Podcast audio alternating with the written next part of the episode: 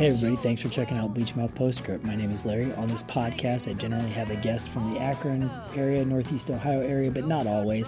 And they come armed with five pieces of music. It can be an LP, an EP, a song, doesn't matter as long as we're talking about music.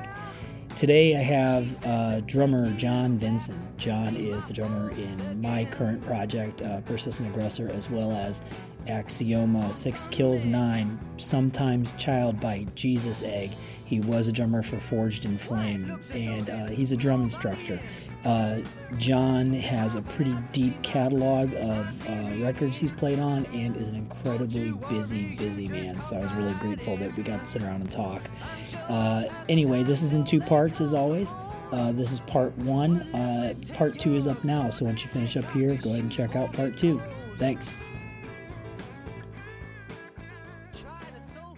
So I already started recording Okay, cool. just because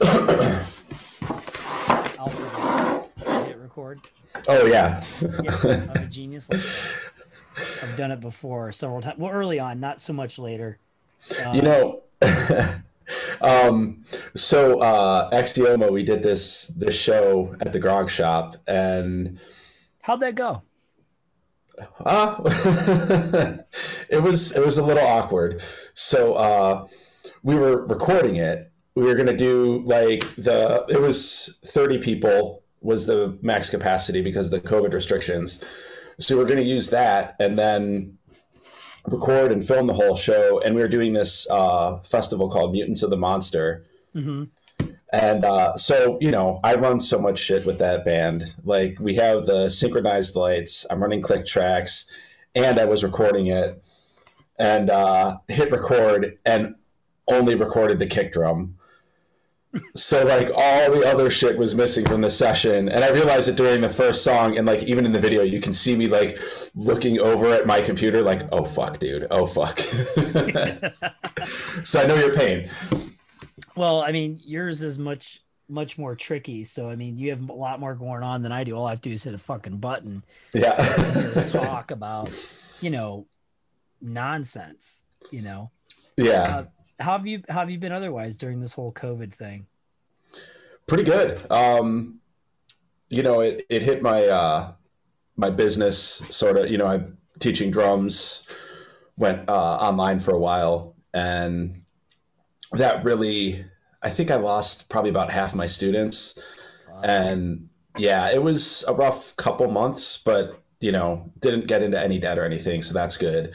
And then uh, once things started opening back up and getting back into person, I'm I pretty much got right back up to capacity pretty quick. So the other thing that's just interesting about the the whole pandemic thing, I feel weird that you know, it just seems like that's always the first thing that comes up in a conversation, but. Um, it's really hard to work up motivation to want to do anything when there's not the payoff of like, hey, we're playing a show, you know? Right. Um, I, you know, out of the multiple projects I have, it's like pretty much Axioma's been practicing and writing, and that's it. Like, But if you guys are working towards a record, there's a goal, an end goal. yes, Anyway, um, so I'm just gonna get formal with you right now. Cool. I'm gonna hit start right now. Okay. Right now. Like right now. pretend pretend these are pretend these are starting blocks and you're getting to run one of your fucking marathons. when did you Hold start pl- when did you start playing drums? How old were you? uh, I was actually 16. Okay. So uh, I initially started on guitar, actually. Um, I wanted to start, my parents said I could take music lessons, and the first thing I said was drums, and they were not into that at all. So uh, after back and forth for a while, I just decided, okay, I'll give guitar a try. And so I actually started guitar when I was 10 years old. And uh, I, I didn't take it super seriously. Um, I remember like before my lessons, there was like just a little bit of drum stuff they had at the music store, and I would always just look at that, and uh, like didn't practice as much as I wanted to, or as much as I should have. And now that I'm older, I'm like, well, I should have, because then I'd be a sweeter guitar player too. Yeah. But uh, yeah, that kind of set the the stage for like you know I did it's I liken it to speaking other languages where you know if you speak one language and learn a second and then a third each one successively gets easier Yeah. so i did like the guitar for a few years. Um, i did piano a little bit in that too. And so by the time i was 16 like i did take lessons but i kind of had like a self-taught vibe for a little while that you know it wasn't a total train wreck. I can I can speak to that not because I play any instruments, but my grandfather on my mom's side was a musician. He uh, was a pianist and played jazz, but he could pick up pretty much any instrument and suss it out pretty quickly. Like that's so was, awesome Well, he was he could play trumpet. That was an instrument. He said, "I play trumpet." He could play a little bit of guitar. He could say, "I play guitar." Uh, I was taking trombone when I was in seventh grade, and he could do that. You know. yeah Um, and he could he could beat on the drums a little bit, you know, because he he had limb separation, but it was mostly just the only time I ever really saw him do it is when he's trying to show the drummer in his little jazz combo. He's like, I'm kind of looking for this. And my grandpa would straight up get up and walk over and say, No, you need to play this. He, he that's awesome well, you know, he was band director at St. V's in the 50s. And he took um their band to several like big parades throughout the country. He was very much a musician's musician, you know. Problem was he ended up having nine kids and 32 grandchildren, so oh jeez you know that takes a backseat to everything. And the funny thing is, I think I'm the only person on that side of the family that ever took music seriously, aside, at least to the level I have. And yet, I don't play a single instrument. He's probably, you know, if there's an afterlife. Well, I know there's no afterlife, but let's pretend that there is. yeah In in in the other universe that he exists in right now, he's probably like this fucking idiot. You know, all he does is scream. What the fuck is this? You know, well, like- yeah you but know. that's that's kind of a generational thing though if he was born like a year before you he'd probably be like oh yeah like i'm into hardcore too you know well maybe I, I think that in some ways i'm fundamentally lazy about things you know Mhm. or or maybe lazy i'm impatient you know um i was I originally picked up bass after splinter because i had decided i wanted to start writing music you know and i never let myself get good at it because there was always a bass player who was better i'm like okay well they can do it and nobody ever wanted to sing so it kind of fall on fall to me to do it and i tried to seriously consider playing bass with Don Austin when we very first started. In fact, I Uh-huh. was bef- we did it before Dave did this eight track demo for us. I was playing bass in the band, but I was like, I want to be playing shows by August, and it's March, and I, this does not sound good. So Jim, you need to move to bass. I guess I'll fucking sing. oh okay So it's always been that. It's more like I've been like, we need to be doing this, this, and this. And it doesn't have to be happen real fast. We don't have to do a lot, but I am goal oriented. And it's like, well, this is the benchmark. And I don't mind taking time to get there, but at least now I don't mind taking time to get to get there. But back then I was like, no, if we're gonna be playing by August, this is not gonna fly. I'm not getting up and putting on a bad show with me Yeah. on bass. So um but yeah, I mean I, I I've noticed that people who play one instrument can pick up another one pretty quickly if they try really hard, you know. Dave's Yeah. a perfect example of that. You know. yeah dave is just ridiculous with that Yeah. I, we've had multiple conversations between like musical friends where it's just like that asshole like he could do a one-man band that would be better than pretty much every band that's in cleveland right now well, he's he's kind of trying to, but he just doesn't have the time to do it right now, you know. But uh, I- yeah I, don't want to give up any of his secrets, you know. Um, so you started playing drums at 16, and you know it doesn't have to be a record from the list you sent me, but was there anything that kind of made you say, okay, maybe I should pick up drums, and maybe I do need to start taking this seriously? Uh, actually, the, the one record that like really, oh, this is gonna sound kind of cringy, but uh, a record that really got me into drumming was uh, Biohazard, uh, Urban Discipline. No, that's That- not cringy.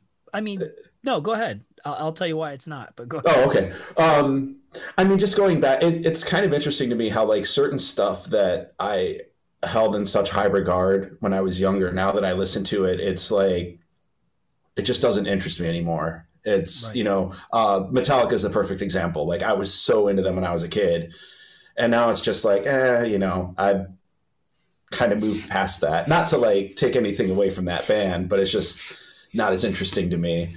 Right. Um, so Biohazard was uh, what I really liked about them was the drummer just had sheer attitude of just I was used to hearing music where drummers were playing just the ride or the hi hat, and he was just on the crash of the China all the time and just yeah. really aggressive with it. But he still had a little bit of finesse to his playing and was able to do not total like funk oriented stuff, but there was like a little tinge of it behind that. And he had, uh, he had some swing to his playing. His name is Danny Schuler. Danny Schuler, that's right. And I and I only know that because as much as I dislike Biohazard and I dis- dislike them immensely, like for a multitude of reasons. I recognize that guy's a pretty good drummer. Yeah. You know, I he, I don't like the his style of playing all the time because he does do the like that China cymbal thing that in crashing and that sort of um I don't know, uh trying to ape a sort of truncated hip hop beat to his drumming on on their you know uh everybody jump up parts. Yeah, you know I'm talking about. yeah. Like I, I, I just have no use for that, you know. But absolutely, his timing. I mean, he has time, and you can hear it, and that band would not work, whether I like them or not. That formula works, right? Yeah, it, it works, and it wouldn't work without him. I mean, most bands don't work without their drummers, but you know, particularly for a band that is really going for just mostly mosh parts and breakdowns, you know, you have to have a drummer that's really good. Yeah, exactly.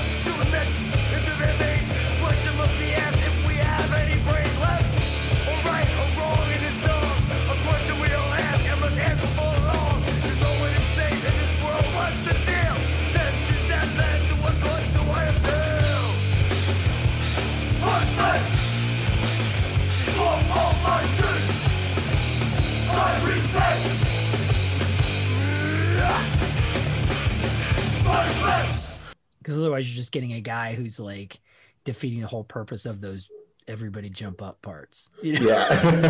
like, um, but so from so biohazard made you want to pick up drums and tried. I mean, you were already interested in, them, but that was the that was the turning point for you.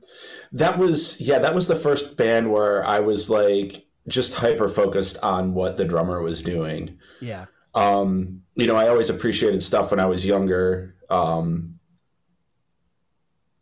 but it just was more of a collective appreciation versus like honing in on one instrument of what I was listening to. Yeah. Prior to that, were you focusing on? No, you just answered my question. You weren't. That was the first band you really focused on drums. But yeah. Um, so like, who came after that? I mean, that must have opened the door to like listening to other drummers. I mean, did you was it was it everywhere at that point? Like, oh wait, were you looking at all drummers after that, or Pretty much, yeah. Um, I mean, the one guy who everyone mentions is uh, Gene Hoglan. I mean, that dude is just a complete Yes. powerhouse. yes. And uh, I mean, like hearing him, um, you know, I I wasn't around like for the early death stuff. You know, like uh, I heard spiritual healing and you know scream bloody gore and stuff like that after I had heard symbolic. Like that was the first death record I had any exposure to. Yeah. So um, he was a big one, and uh,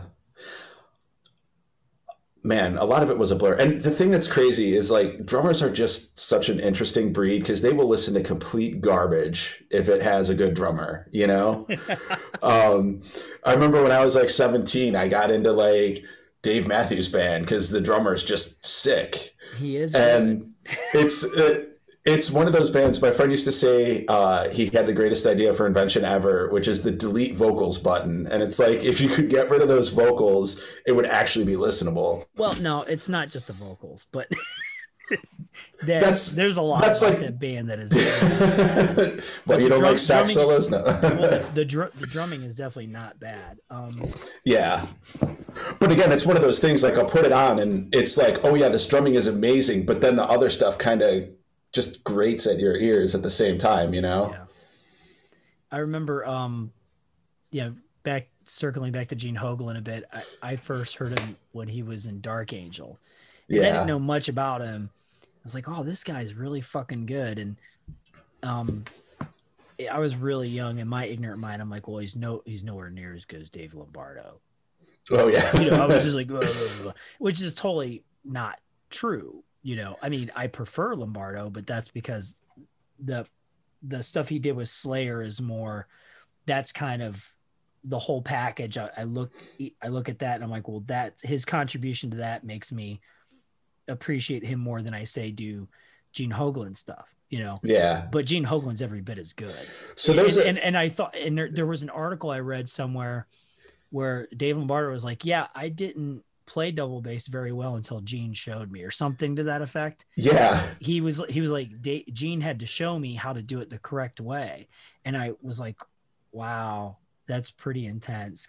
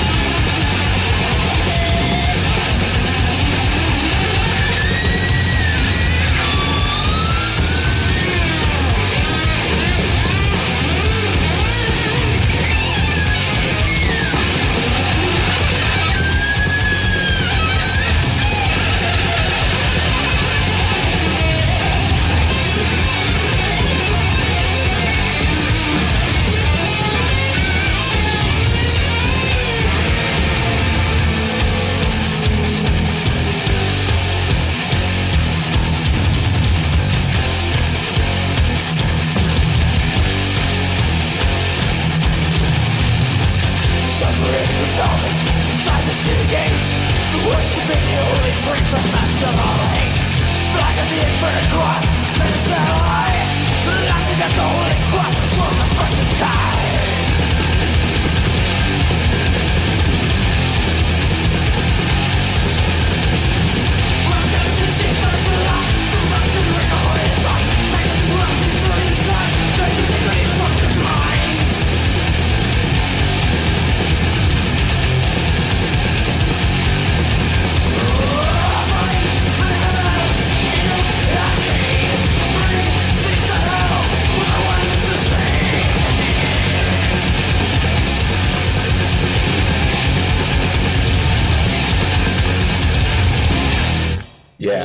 Lombardo's up there as far as drummers go, you know.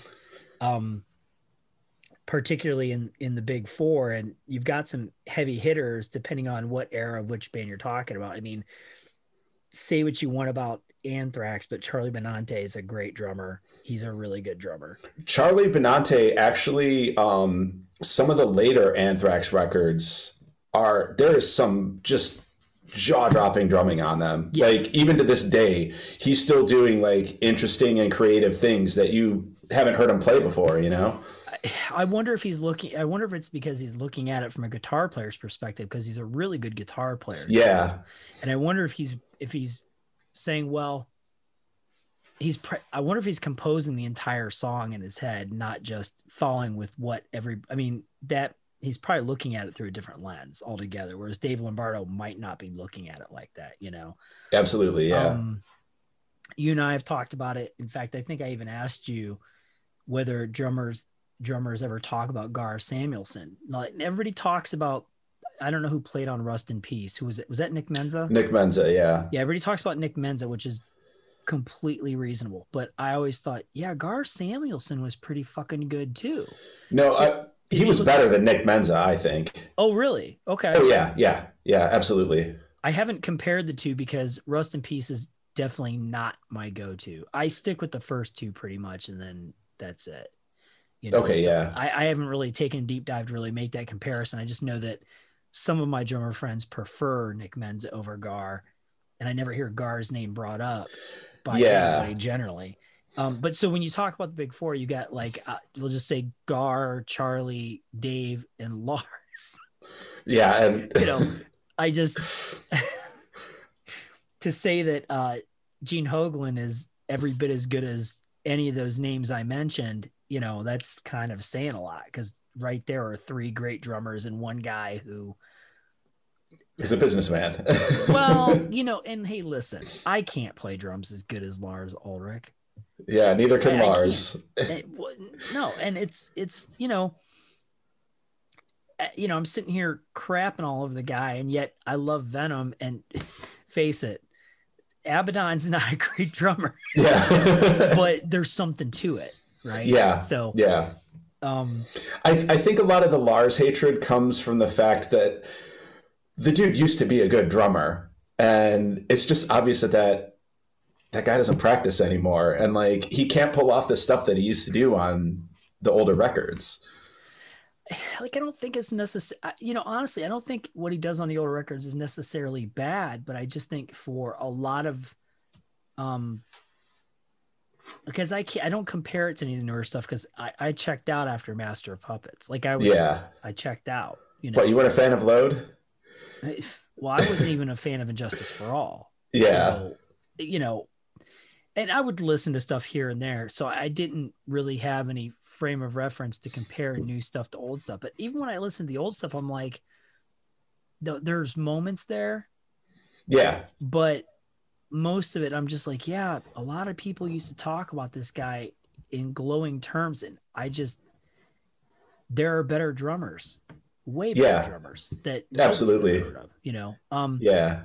so Gene Hoglan was was a was a big name, and from there, did you uh fall into any of the records on your list? Because I mean, if we were talking about Gene Hoglan, I automatically would steer. Well, not would. I am going to steer a conversation into Morbid Angel. Was Pete Sandoval still the the, the drummer on that record? Gateways Yes. Annihilation. Yes. Um, Was that Yes. your introduction to him? Uh, no. So, um, my introduction to Pete would have been on, I don't know if I heard Covenant or Domination first. Okay. Um, both just amazing records. But uh, I feel like Gateways to Annihilation was, uh, on paper, it should not have worked. I don't know if you've listened to that record, but uh, okay. So, um, you know, they had a, a bit more of an organic drum sound on their earlier stuff. And this record, it just sounds like it was recorded on a drum machine. And it was coming out at the time that bands like underground metal bands were really starting to overproduce and like, you know, quantize everything and sound replace all the drum samples and everything.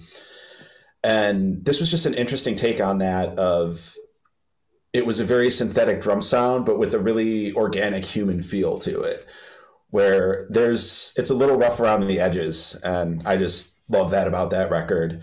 But um, I mean, naturally, just his blast beats and his feet, just you know, that who wouldn't want to do that, you know?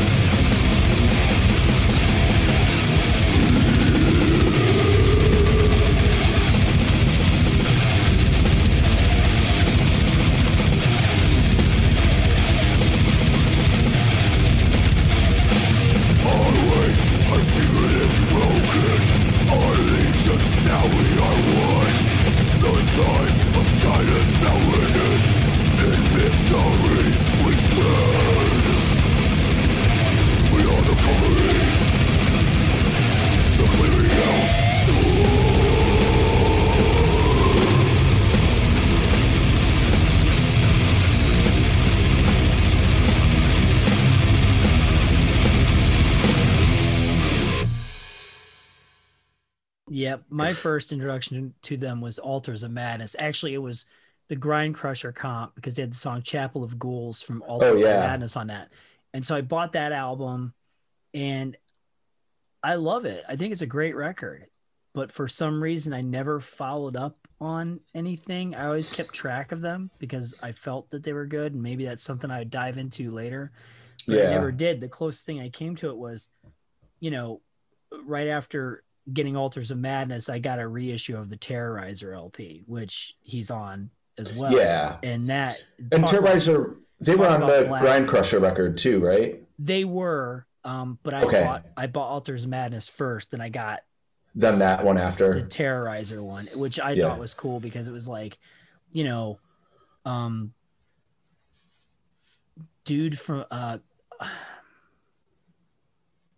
Mitch Harris, I think, who went on to be in Na- Napalm Death, David Vincent, and Pete Sandoval, and this guy Oscar Garcia, Yeah. who was in some band called Nausea that I dislike immensely for a number of reasons. not, le- not least of which that he could have done his research and saw there was a superior band from New York City that had the same fucking name. oh shit. um,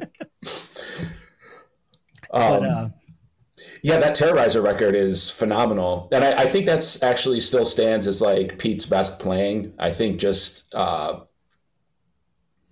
I feel as he got older, he wasn't hitting as hard as he did on that record. do you feel he's and- playing faster?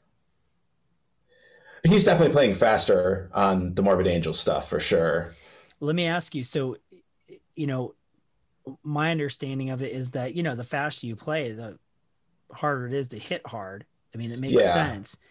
Do you have difficulty with that, generally speaking? Absolutely, yeah. Yeah. Um, it's so I notice when I'm playing, you know, um, especially I mean, persistent aggressor stuff.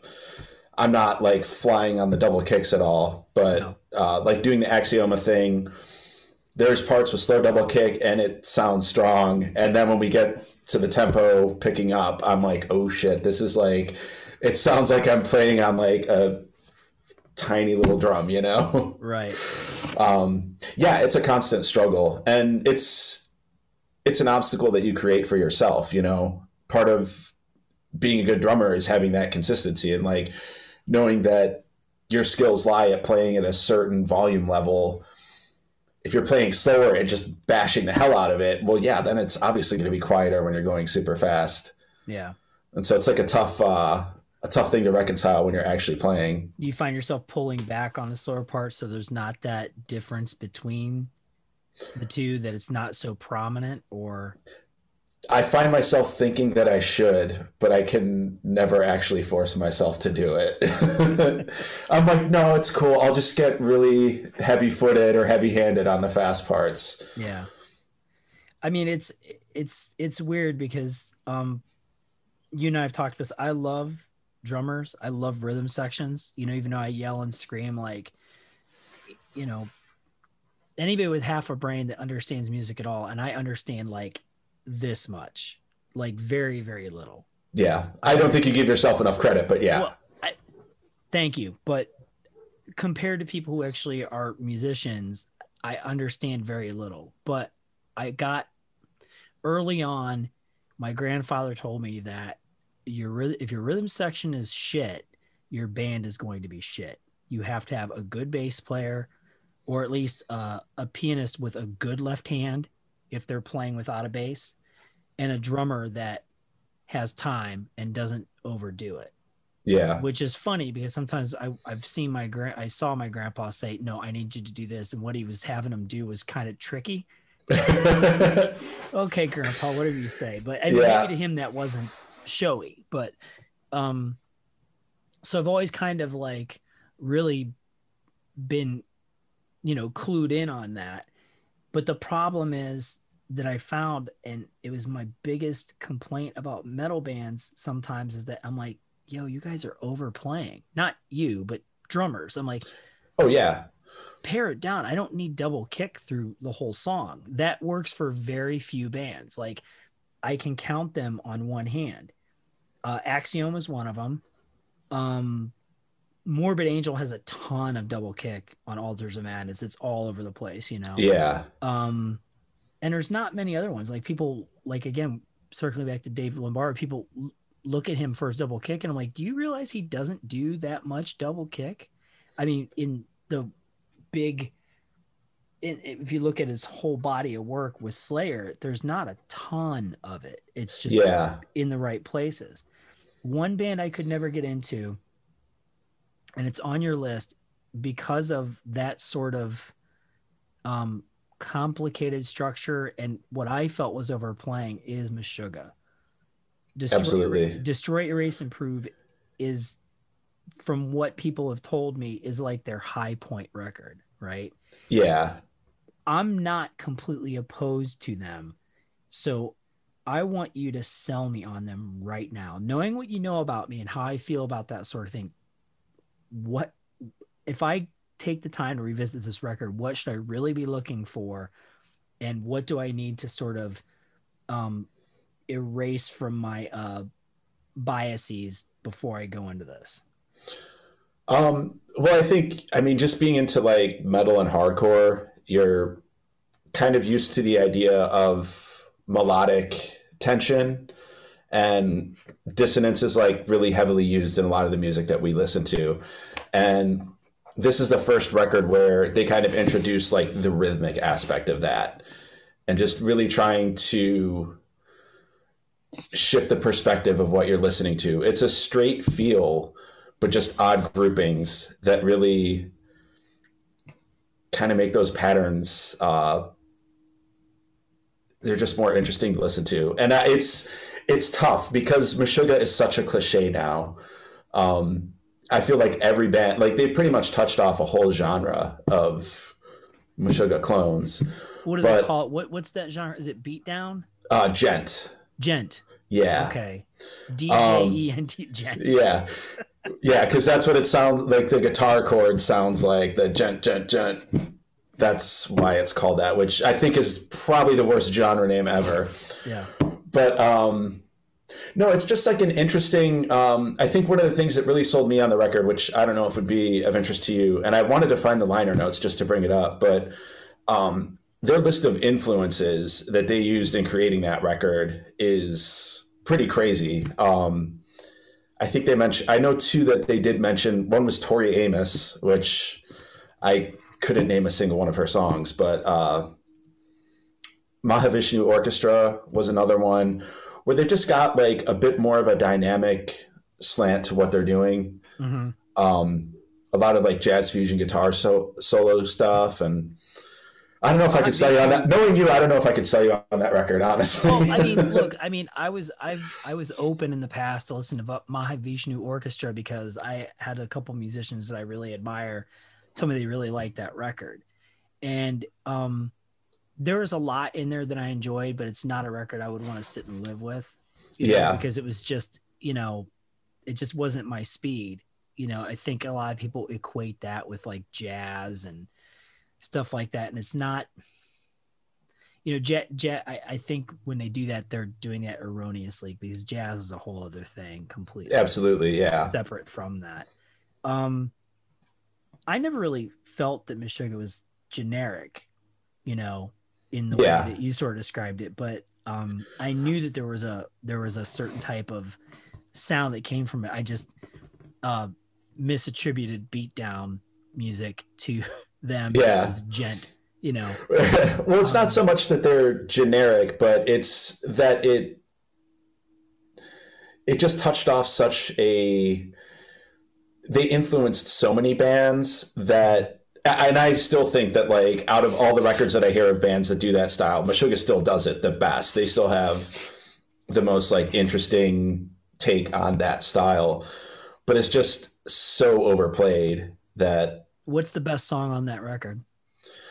Or your favorite at least? Um Oh shit, I can't remember the name of it. It's the last track.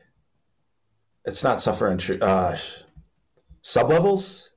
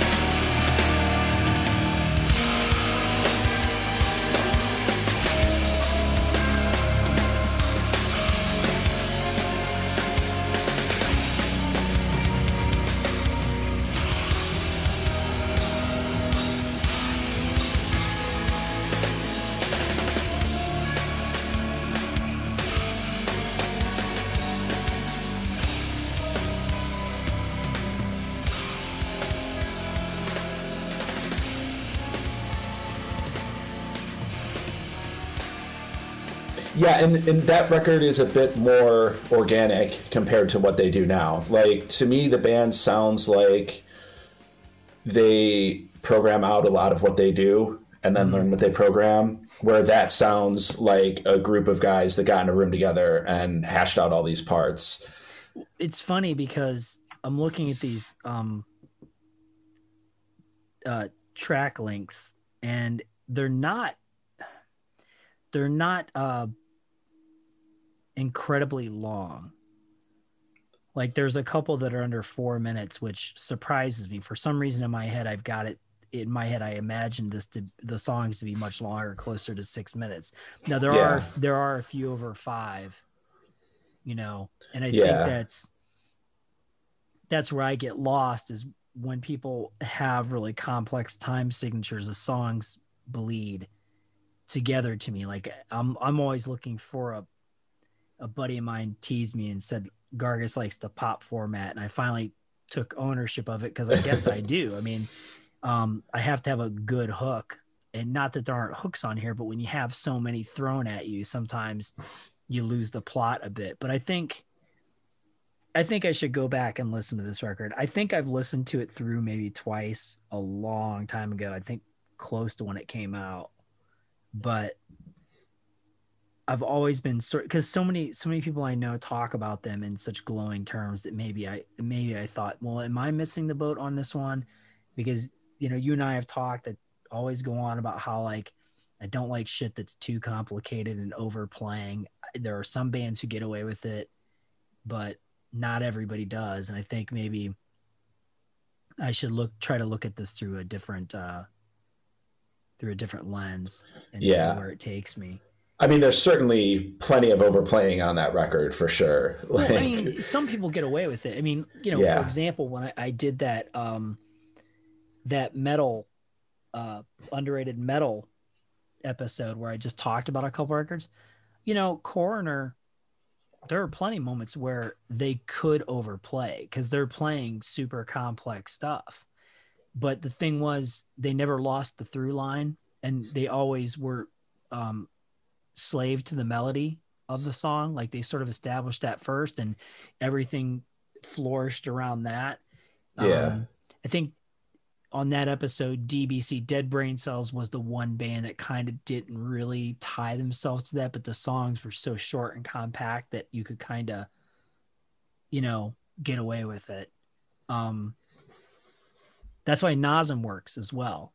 Because Oh, Nasum, yeah. is, Nasum is not at all like Meshuggah, but when you talk about bands playing really compl- complex riffs, or at least riffs that are dense based on their guitar tone, Nasum has sort of mastered the idea of of carrying a melody still, which is Yeah. astonishing when you think about how abrasive their music actually is. You know, um, yeah, they're like the catchiest grind band ever. Oh, for sure. It's you know I'm, sure. I'm not used to hearing hooks in grind music, and they pull it off. So it seems like they don't even think about it. They just here's an awesome song. Here's another one.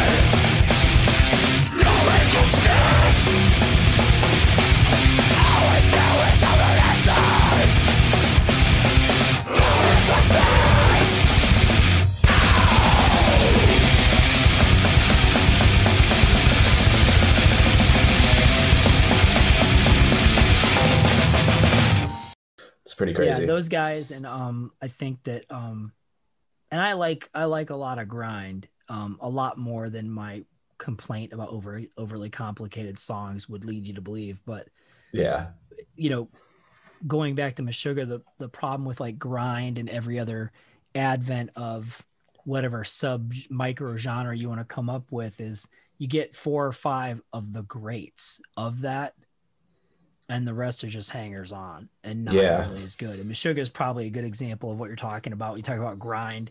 Um, there might be more than four or five. I mean, I'm confident that there are, but um, there are a multitude of grind bands that aren't, you know, even half as good as say like Napalm Death or, you know, any of the other originators of it. yeah, Um, so you talk about melody, or I've been talking about melody. Um, I guess Yes would qualify as a band that super complex but has tons of melody. absolutely, yeah. Um, yeah, they were always interesting to me, and I don't know if this is just like a a fan base thing, but it seems like every player in that band was a complete powerhouse. Like, um, Who's the I bass know- player? A lot of people talk about Chris Squire. Chris Squire, yeah. Um, Um, I mean, his bass tone just. I, I feel like that touched off. I mean, that's almost like a metal bass tone. It's really driving and aggressive. Um, you know, people like us, you know, we know who all the guys in Slayer are, or all the guys in Metallica or whatever. But most people just know like Hammett and Hetfield, or you know, Hanneman and King, and uh, yeah, it just seems like in Yes, everyone like you know the singer, phenomenal guitarist, the keyboardist, everything. It's just uh, you know, I grew up listening to a lot of their stuff from. Uh, my dad was really into Yes. And it wasn't until I kind of went out on my own and searched more of their stuff because he was into like, you know, their big hits like Roundabout and uh, what else was there? Starship Trooper, Heart of the Sunrise. mhm. And uh, then I'm like, oh, well, that stuff's cool. But have you heard this, like, what is it, like 20 minute song on this one record, you know? um, they were certainly overindulgent with like the, the song lengths and everything. But um, I just Yeah, really I mean- appreciate the vocal harmonies and everything in there too, you know? Well, what's crazy is that like I don't know a ton of Yes. I know like Roundabout, and then I know some stuff from the '80s, but you know, I never really. I didn't have any pre prejudices against them, even though they're classified as a prog rock band, which normally is a huge turnoff to me. Yeah. Automatically, I'm just like, fuck that, right? Yeah. but I never felt that way about Yes or had that same bias against them because I liked Roundabout so much. I'm like, that's a cool song. I mean, um, Steve Howe's a great guitar player, and the guy who played drums on this record you have close to the edge is Bill Bruford. yeah. He he ended up in King Crims- King Crimson. Yeah. His, this. uh, yeah, he was uh, what's that record? Red Uh huh. is probably some of his best playing with King Crimson. Okay. But, anyways, Yeah, so I mean, I don't really have any particular version to yes, although my general taste would indicate otherwise. I, I just don't because again, we were talking about melody and all the songs I've heard from Yes, even their 80s I guess Drek. You I don't think it's Drek, but somebody who's been a longtime fan might think it's Drek. yeah. Even that's good melodies. I like the vocals, you know. Um Yeah. this is probably another thing I would need to take a look at. Um, boy, these songs are fucking long, aren't they? Yeah, it's a it's one record and it's three songs and it's it filled up both sides. Yeah, Jesus Christ. and so I think if you actually look up the records on Spotify, like uh, Close to the Edge is what is it? Is it like 18, 20 minutes, something like that? Um, they actually break it into sections where you can skip around within the song. I think Yes. yeah, I think they broke it into like five or six tracks or something like that. Yeah, I mean, they seem like a band where I think for me to dive into them, maybe not listen to. Yeah, they've got like close to the edge. There's four movements. uh, the solid time of change, total mass retain, I get up, I get down, and seasons of man. And even side two, there's a song called uh and you and I, and that's broken up into four parts as well. Yeah. Interesting.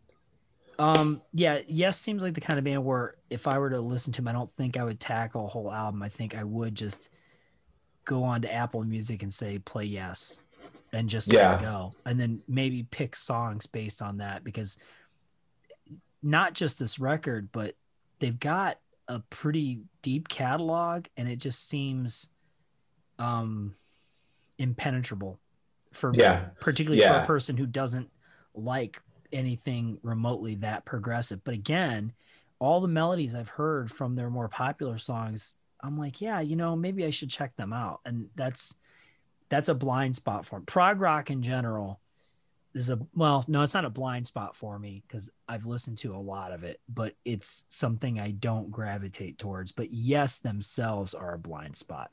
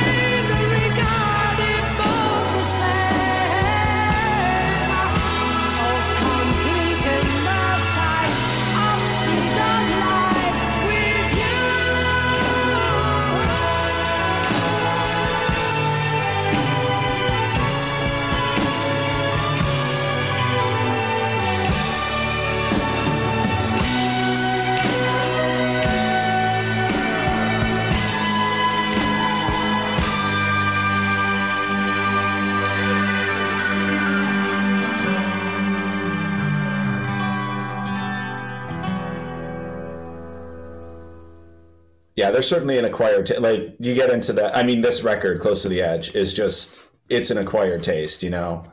Do you generally like um, prog bands or no?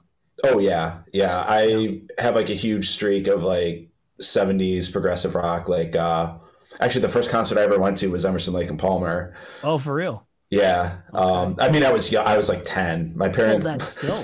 my parents were like, you know, oh, we want you to experience a concert before you're 18, and then like, you know, by the time I'm 15, I'm playing shows every weekend. But, uh, um, but yeah, I was like, uh, not so much into Emerson, Lake and Palmer, but like definitely yes, Jethro Tull, King Crimson, Gentle Giant, all that kind of stuff. I never really got heavy into Genesis. I know that a lot of people love them, but Yeah, I, I- never dove into that. I mean, my my one exception aside from yes, or there are certain tunes off of uh, um, in the Court of the Crimson King, and not just 21st Century Schizo. I mean, that's a great song, but there's other stuff on there that I enjoy. But yeah, Genesis, I can't abide Genesis in any way, shape, or form. I Yeah. recognize that they're good musicians, and you know, you know, Phil Collins a good drummer, man. He is, yeah. He's a good drummer, you know, but I just I get a headache in my eye just thinking about them sometimes. I'm like, you know. Um, Oh, and I, I have to mention Frank Zappa too. That's a huge one. That's just like yeah, see, my my younger brother Brent loves Frank Zappa, and he just he doesn't understand why I don't like Zappa, and he's he hinges his whole argument on like, but you like weird stuff, you know, and, and I'm like, Zappa is a far cry from say Devo oh yeah, or Klaus Nomi or uh, the Crucifix, anything kind of off kilter and bizarre. Like I really like like a lot of the Akron sound bands. Like those are some weird fucking bands, you know. yeah. Frank Zappa was a whole other thing. Like a lot of it just is everything I kind of hate about progressive rock.